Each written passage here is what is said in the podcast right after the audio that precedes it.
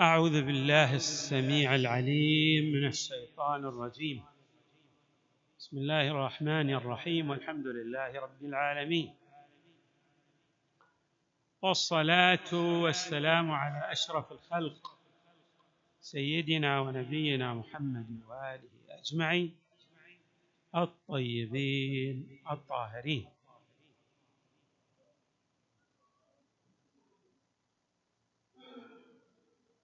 لا زال الكلام موصولا حول بعض السور القرآنية والآيات القرآنية التي لها تأثير فاعل وكبير في سعة الرزق. بمعنى أن من أدمن على تلك السور وقرأ تلك الآيات طبعا أكثر من قراءته. فتح الله له أبواب الرزق ويسر له الأمور. وأزال العقبات التي تقف في طريقه. أصبح رزقه ميسرا.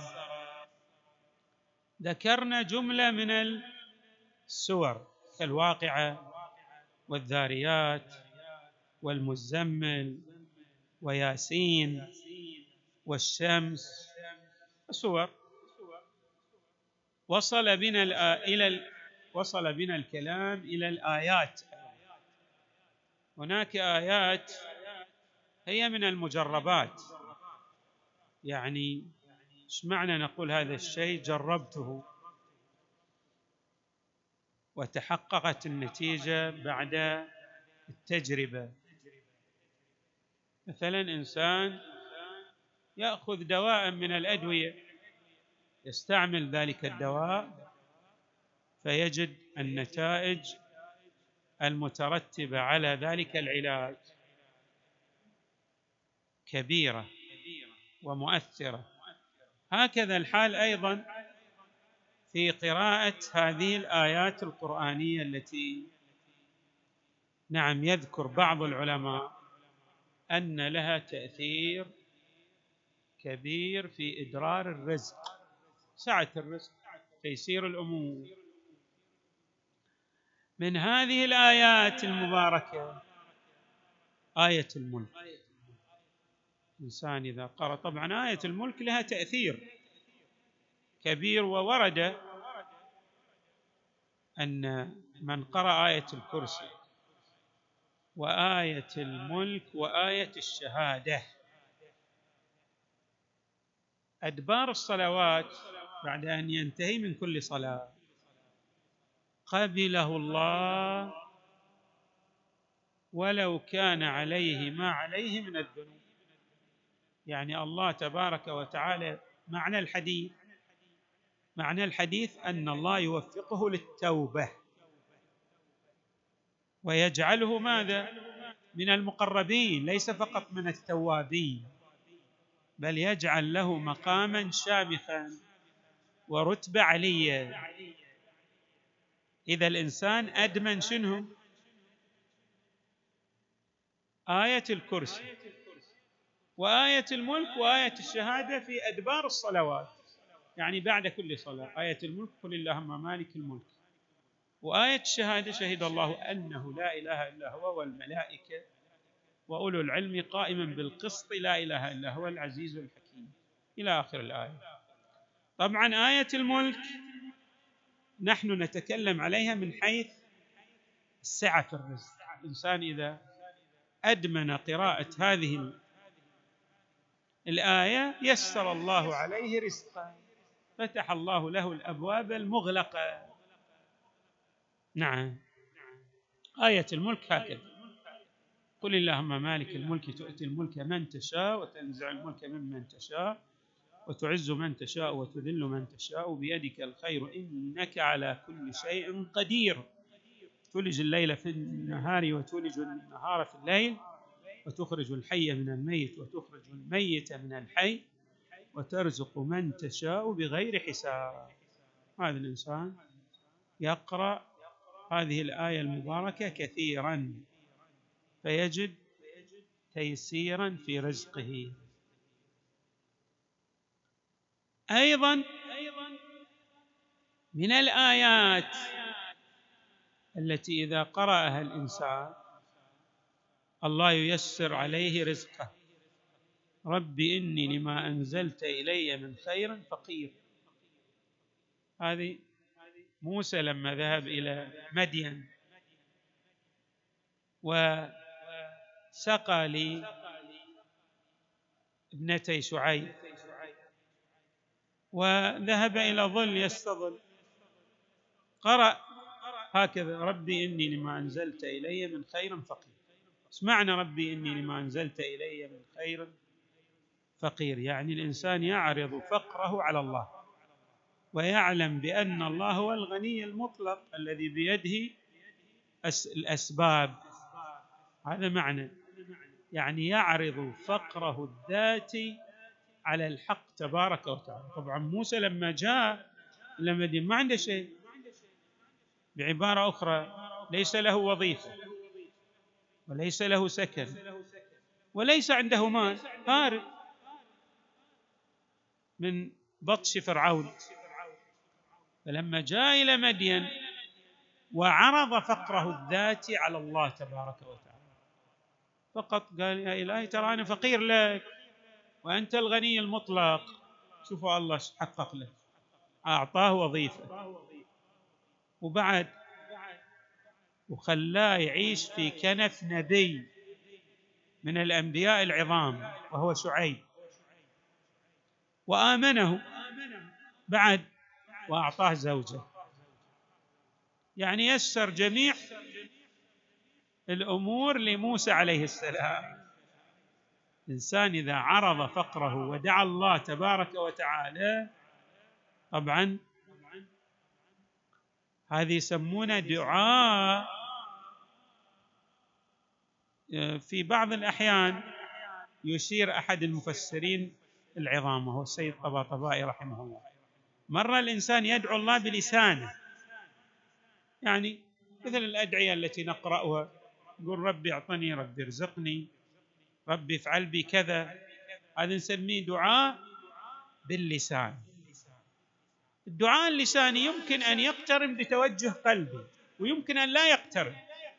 الإنسان قد يدعو الله لكن غير متوجه بقلبه إلى الله. هناك دعاء نسميه التوجه إلى الله. يعني أن الإنسان يعرض حاله ويمكن أن لا يتكلم لا لا يلفظ أي شيء بلسانه ولكن يبدي فقره. الله يعلم السر وأخفى. الله به هو العالم بالضمائر. إذا الإنسان عرض فقره حتى لو لم يتكلم. الله يجيب هذا الدعاء. يستجيب هذا الدعاء. فطبعا إحنا ما ندري الآن موسى عليه السلام كيف دعا الله. يمكن دعا الله بلسانه ويمكن دعا الله فقط بقلبه يعني ما تلفظ. كلا الدعائين الله يستجيبه. يعني أنت أيضا لما دائما تتوجه إلى الله وتدعوه في سريرتك قل إلهي ترى أنا يعني علمك بحالي يغني عن مقالي. الله أيضا يستجيب لك الدعاء. أيضا من الآيات التي تفيد الإنسان في تيسير رزقه. هذه الآية المباركة. إن الله هو الرزاق ذو القوة المتين. هذه الإنسان يكررها. الله هو الرازق. جميع ما لدى الخلائق من نعم هو من عند الله تبارك وتعالى وما بكم من نعمة فمن الله. فأنت لما تكرر هذا وتعتقد بأن الأرزاق بيد الله الله أيضا يستجيب لك هذا الدعاء. أيضا هذه فيه روايات من الأئمة. في رواية عن الإمام الصادق عليه السلام يتعجب ممن ضاق عليه الرزق كيف يعني لا يكرر هذه الآية المباركة. وهي قوله تعالى طبعا تقول هكذا تقرأ شطر الآية جزء من الآية. ما شاء الله لا قوة إلا بالله. هذا هناك يعني واحد عنده بستان وعنده أخ. ظاهر الحال أيضا أخوه عنده بستان ولكن يختلف بستان أحد الأخوين عن بستان الأخ الآخر. يعني واحد فيه ثمار كثيرة وفي كذا. فكان يعني ينصحونه أنه أو ينصحه أخوه المؤمن بأن يتصدق بجزء من بستانه. لكن هو ما كان يؤمن بال بالله تبارك وتعالى. ما كان عنده إيمان بأثر بذل المال دفع الصدقة في سبيل الله. فلما رأى تلك الثمار اليانعه في بستانه في جنته كما يعبر القرآن الجنة هي البستان. فقال ما أظن أن تبيد هذه أبدا. وأنكر حتى القيامة. هذا أخوه قال ولولا إذ دخلت جنتك قلت ما شاء الله لا قوة إلا بالله. يعني أنت المفروض عندما تدخل هذا البستان وتجد ما فيه من الخيرات تعلم أن ذلك بتقدير من عند الله تبارك وتعالى. وأن الله شاء ان يوسع عليك في رزقك. فتلتفت إلى الحمد والثناء على الله تبارك وتعالى. لا أن تكفر بالله. هذا درس. طبعا هناك بعض الروايات الواردة عن إمامنا الصادق عليه السلام يقول تكرار ما شاء الله لا قوة إلا بالله. هذا الشطر من الآية جزء من الآية. من الأمور المفيدة في سعة الرزق. وهذا مو فقط الروايات يعني جرب بعض الناس ضاق عليه رزقه فبدأ يكرر ما شاء الله لا قوة إلا بالله.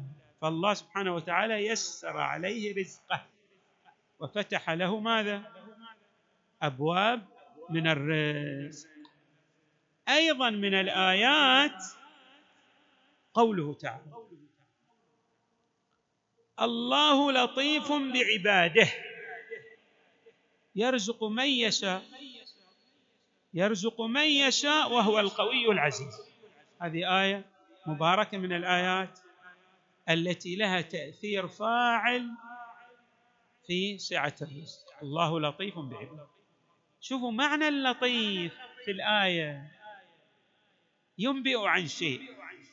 يعني أن الأرزاق مو تاتيك بطرق معلومة في بعض الأمور أنت لا تعلم بها لكن الله تبارك وتعالى بلطفه بكرمه بعنايته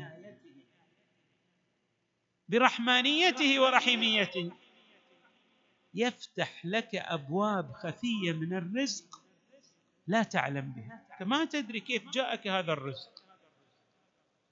تشوفون بعض الناس كم يسعى لرزقه ويظن أن أبواب الرزق في ذلك المجال. ولكن لا يلتفت. الله يفتح له أبوابا من الرزق في مجال لم يسعى هو إليه. هذه يسمونه لطف خفي. كثير من الأرزاق المادية والمعنوي والمعنوية ترجع إلى اللطف الخفي لله تبارك وتعالى. والذي جاء في هذه الآية المباركة الله لطيف بعباده يرزق من يشاء وهو القوي العزيز. اذا عندنا كما أسلفنا عندنا سور من القرآن وعندنا آيات من القرآن. حري بالانسان إذا ضاق عليه رزقه أن يستخدم الآيات والسور حتى يستجيب الله له. هذا الدعاء اللي هو من خلال قراءة هذه الآيات طبعا هو طلب من عند الله. تقرأ وأنت في الحقيقة هذا توجه. دعاء كما نقول دعاء بلسان الفطرة يسميه. بعض العلماء يسميه هكذا دعاء بلسان الفطرة. يعني فطرة الإنسان أنه خلق ماذا؟ على الفقر والعوج والحاجة إلى الغني القوي الرزاق وهو الحق تبارك وتعالى.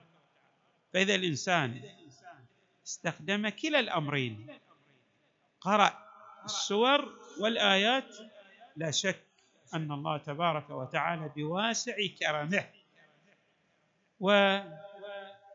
وبلطفه وسعة رحمته يفتح له الأبواب المغلقة. نسأل الله تعالى أن يفتح لنا أبواب الرزق وأن يجعلنا مع محمد وآله البررة الميامين. وصلى الله وسلم وزاد وبارك على سيدنا ونبينا محمد وآله أجمعين الطيبين. الطاهرين